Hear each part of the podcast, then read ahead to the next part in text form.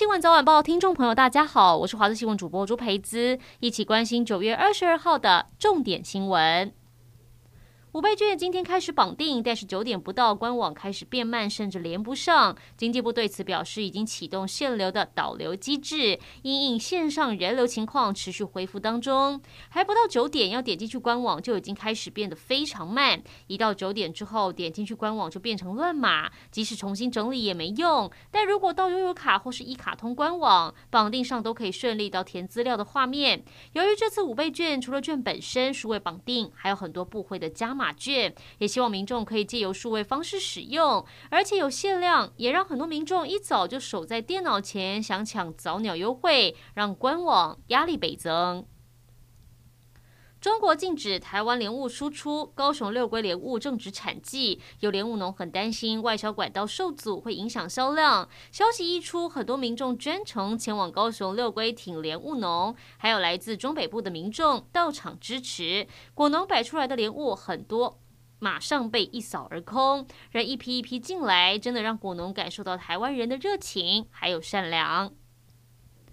中秋夜不平静，台东县卑南乡利家村十几名年轻男女相约在民宅烤肉，但酒后爆发口角，一群人聚会瞬间变成斗殴事件，现场相当混乱，地面上全部是散落用过的餐具。根据了解，当时几个年轻人相约在民宅烤肉，但酒后发生言语冲突，场面失控，有人直接把车开进院子里冲撞。警方获报，立刻出动快打部队，派出将近三十个员警到场维持秩序，把四个伤者送医治疗，其中一个人手指差一点断掉，还好伤者们送医治疗后都没有生命危险。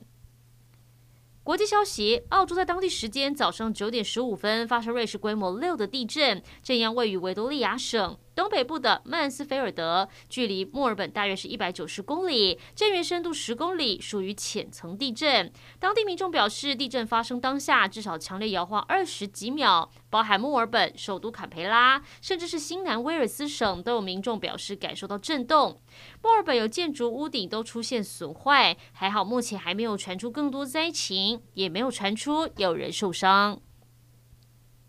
一起来关心国内天气。今天天气很稳定，各地上午大多为多云到晴，降雨以午后局部短暂雷阵雨为主，山区以及近山区的平地降雨几率比较高，各地还会有局部大雨发生几率。另外，因为东南风带来水汽，台东地区、恒春半岛也有零星短暂阵雨。温度方面，各地高温可以来到三十二到三十五度。其中花东地区有局部三十六度以上高温发生可能，外出请注意防晒，多补充水分，避免中暑。